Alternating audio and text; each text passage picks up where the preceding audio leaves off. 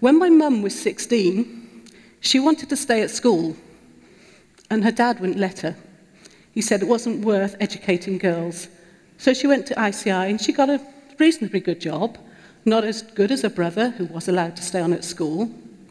And then she got married, about 21, and she had to leave. Because when she got married, they didn't expect you to stay working, because they said you'd have babies. I remember when I was growing up, I said how awful that was, and she agreed with me. It was different for me. My dad really encouraged me and my brothers and sisters, and particularly me, to go to university, get a really good job. As far as I was concerned, the world was my oyster. And then I chatted to my friend, and I said, Are you going to uni? And she said, No. My dad says it's not worth it. I'm looking at Karen's face there. She said, I'll only get married and go and work in a shop. I'm glad to say about four years later, she did go off to uni. And I was like, yeah, go for it. But what, so we look back on those times and we go, that wasn't good. But what will our children look back on and say about us and the things that we accept today? And what about people who are black and black women and ethnic minorities who actually don't have the same opportunities as we white middle class people do? And what about people in other countries like Afghanistan, where girls aren't allowed to go to school? I'm governor at a school um, in Tolworth, and it's a girls' school, and we've just had a number of ref refugees come from Hong Kong, the Ukraine, and Afghanistan. The two girls from Afghanistan have never been to school, and one of them's 15. It kind of just brings it home.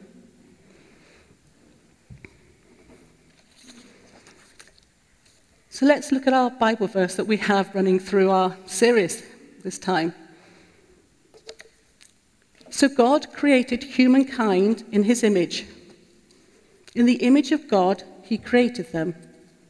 Male and female, he created them. It doesn't say God created men in his image and women just a little bit different.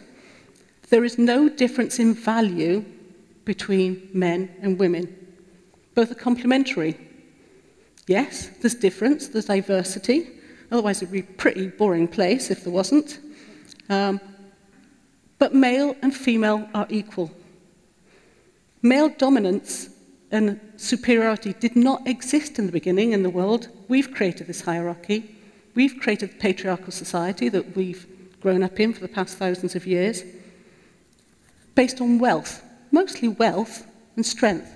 Wealth because they wanted to pass on their land to their sons. Today, I want to highlight so, how do we challenge and put this behaviour right? Today, I want to highlight where this injustice happens in the workplace, in business, in factories. But the way we, and look at ways we change it, and that's outside the workplace. So if you're sitting here today and saying, I'm not working, I'm a woman, I'm not working today, this is still for you. If you're a man, this is still for you.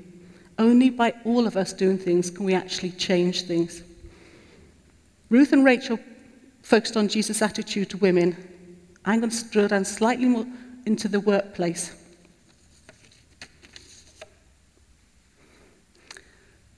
Lovely iceberg one. Neuroscience say that 45% of our behaviors are habitual and that 95% are driven by our subconscious. So the way we think and feel drives our behavior. The way my dad brought me up, and you know, it wasn't until I did this sermon I realized how well he brought me up, because I hated a lot of stuff. But he brought me up to believe I could do stuff that I could achieve. So, if you take away one thing from today and nothing else, I want you to take away one, the fact that injustice happens because of our attitudes. And it's only by working together that we can change things. It's not someone else's job. It's yours, and it's mine. It's all of ours. Poor attitudes drive behaviour which can lead to injustice. And I think we've seen that all along through this whole series of sermons. Isaiah 1, verse 17 says, learn to do right, seek justice, defend the oppressed, take up the cause of the fatherless, plead the case of the widow. We need to learn to do right in the workplace, even if it's difficult. We need to seek justice for others. And we need to defend those who are being oppressed, who are having those things happen to them. And I'm going to talk about some of those today, where they're being oppressed, put down, or not given the same opportunities. So we know all the big stuff, and I think Ruth talked about some of the big stuff. We know the inequalities. You know the fact that women earn less, less pay, even on the same jobs at times. Um, you know the fact that you promote a man over a woman because the woman's of, of um, pregnancy, maternal age. And do you know what? I have to confess I've done something similar. I've had two women in my, my company, and I only had one I could promote. And one of them, I knew she said, I want a new baby, I want to get try for a baby again. Do you know how difficult it is to actually then put people on an even par? And even this week, the employment bill was left out of the Queen's speech, which was going to give greater protection to stop discrimination in pregnancy and on maternity leave. But what about those little insidious things that happen in the workplace? Those microaggressions. Microaggressions happen for nearly two thirds of women in the workplace. And I'm sure there's a lot of you are going to say yes to some of these. It's about sexism and racism, and it happens more to black women than white women. Many of it happens because of those subconscious attitudes that we talked about. Have you been ever asked to get the tea and coffee, even though you're the most senior person in the room, because you're a woman? Or have you ever been asked, Will you play mother? Or have you ever gone to a car dealership, as I have, to buy a new car with my spouse a long time ago, and they talked to him instead of me, even though I was the one earning the money, and even though I was the one buying the car and paying for the hire agreement, and actually it was for me. It happens. There are assumptions that when your male colleagues are more senior.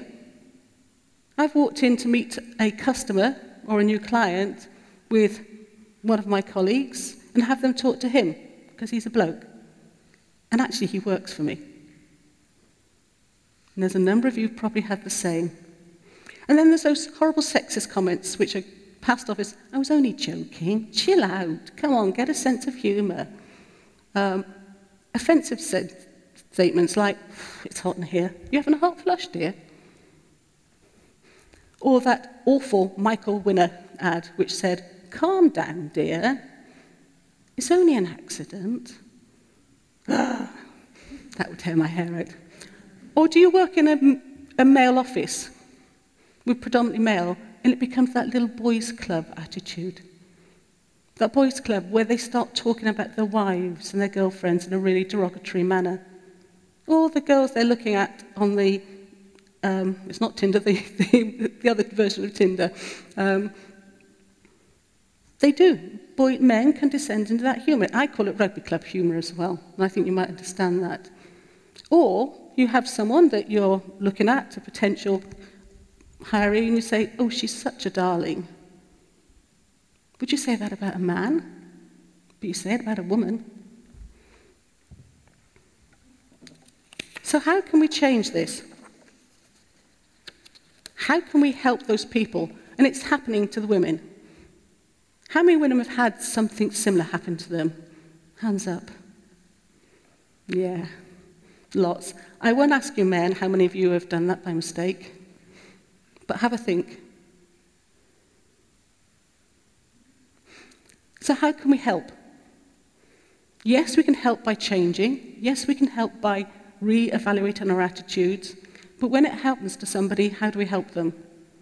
It's about listening and empathizing. And interestingly, when I'm looking for a picture, I put a person empathizing and listening. I only got women up online. But men can do it as well. It's about listening. And this week, we've, the church and Neil and Kate have been running the difference course. And the part this week was about listening to people. It was people telling a story of something that's happened to them that wasn't good or somewhere where they belonged and having us listen and shut up and listen, in which we all find difficult, and that's what we said in our group, and then asking gentle questions and, empathizing back again. And Tom said, there's someone who did it really, really well. Said they played back to me what I'd said. They empathized.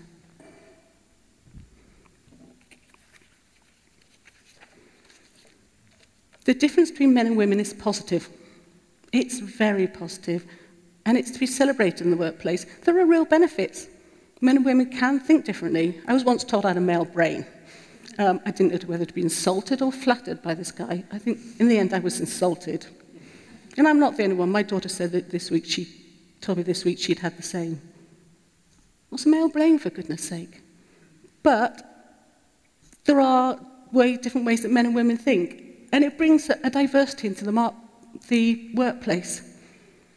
But too often we hire like us, like me. So that for men means that's why men get hired and get promoted, because you hire like me. Or you say, I want another me. And I've done that when I was recruiting. I want someone with a bit of oomph.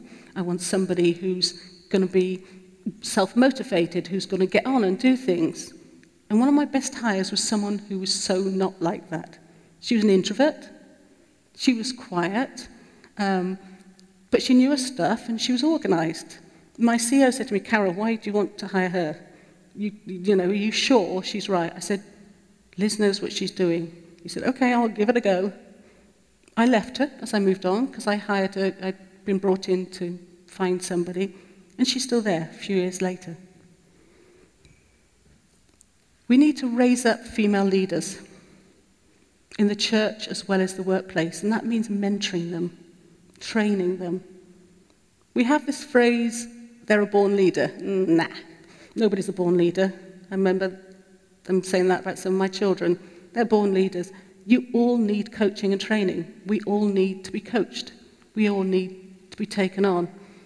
Otherwise, particularly for women, we'll end up just taking on men's characteristics, which ain't good. Women need to see themselves as role models.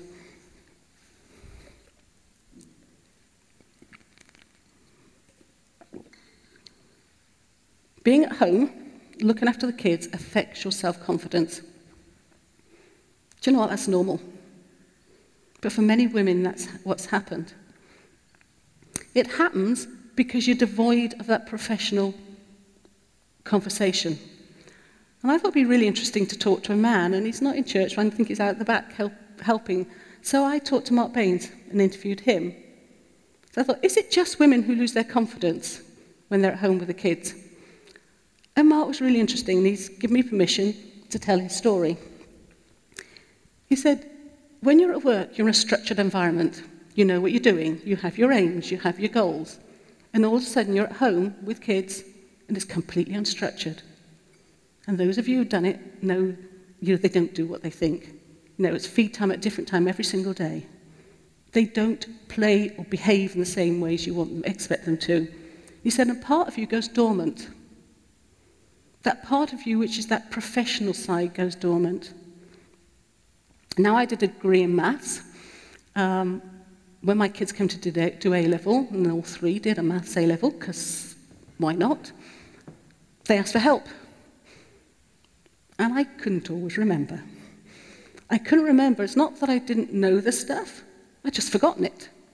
I actually had to go get the books and look it up to see what to do to help.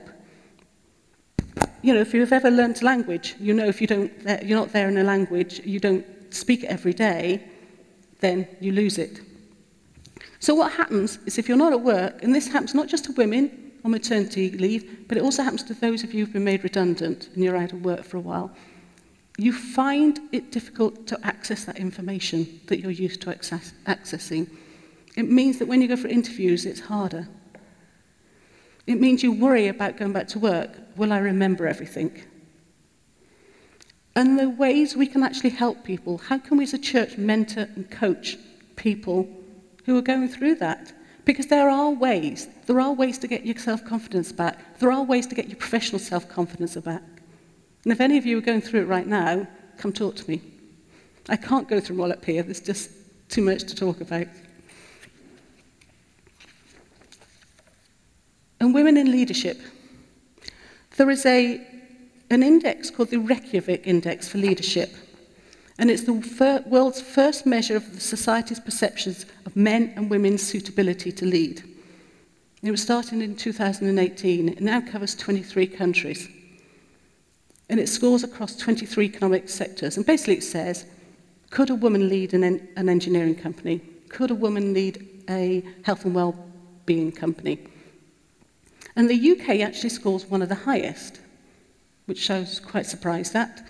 We score 8 out of 10 in the sense that 8 out of 10 people think a woman, equally to a man, could lead a company. In Japan, it's only 5. So there is a difference. But that masks a number of things. What it masks is men have a lower opinion, women have a higher opinion, and men have a lower opinion. And frighteningly, Younger people have a much lower opinion. So normally we expect younger people to lead the way. Younger people have led the way in terms of our climate change. But in this case, they don't. Younger people do not believe that women can lead a company. We need to change that, and we can change that. Because girls do better at school, more go to university. They don't always go to the top universities as much because many of the top universities are science-based. But how we mentor and treat our children, our young people, is really important in terms of having them grow up like I grew up, because my way my dad brought me up. It provides their foundation for life. When my kids were small, I don't know if they remember this, I picked up worms. Didn't like worms. I didn't want to pick up worms. They were horrible. They were slimy. They were, ugh. I would hold spiders. I grabbed daddy long legs. Not because I wanted to, because I wanted to treat, teach them not to be afraid. I wanted to teach them they could do it. At A level, I found myself often in the only girl in my lessons because I did maths and science. And I remember one particular year in the sixth form when, after exams, a friend said to me, What did you get, Carol? I said, I got 90%. And to be honest, I was a bit cheesed off that I'd only got 90. And she went to me, Oh, did you come top? I said, Of course. I'm sorry, but that's what I've been taught um, to aim high. And she said, Fancy a girl coming top. And I went, Suzanne, what do you mean, fancy a girl coming top? How do we bring up our children so they believe that they can achieve, whether they're a boy or whether they're a girl? How do we help encourage our schools to do it? As I mentioned, I was a governor at a school, and we have building, been building diversity into our lessons. So, diversity in the terms of black, female, ethnic, um, LG, LBGTQ, I can never say that, but not just as a sort of incidental, it's putting it all the way through, because so much of our lessons and the way we teach our children is, is white male. Do you know they took out all white female scientists? They weren't allowed to go on any papers in the old days. So actually trying to find the female scientists for the science lessons was actually difficult. But did you know it's a black man who developed the coating that went round the wire for electricity? We don't talk about that. So what they've done is they've been embedded in every part of the curriculum. Can we encourage our kids, schools, to do the same? Not tokenism. And if you don't have kids at school, how about go and be a governor somewhere? And help. And what about Vineyard Youth? Can we tell stories of strong women? What about stories about Lydia, who was a merchant, who ran her business. She's in the New Testament. She also ran a church. Do we talk about people like her? And I know a lot of the Old Testament stories are, tend to be male focused, but can we make sure we talk about some strong women? So, in summary, yes, injustice happens because of our attitudes. And I've talked about some of those. But we all have a part to play. It's only by working together can we change things from the bottom up. It's not someone else's job. It's yours. It's mine. It's all of ours. As Isaiah said, learn to do right, seek justice, defend the oppressed.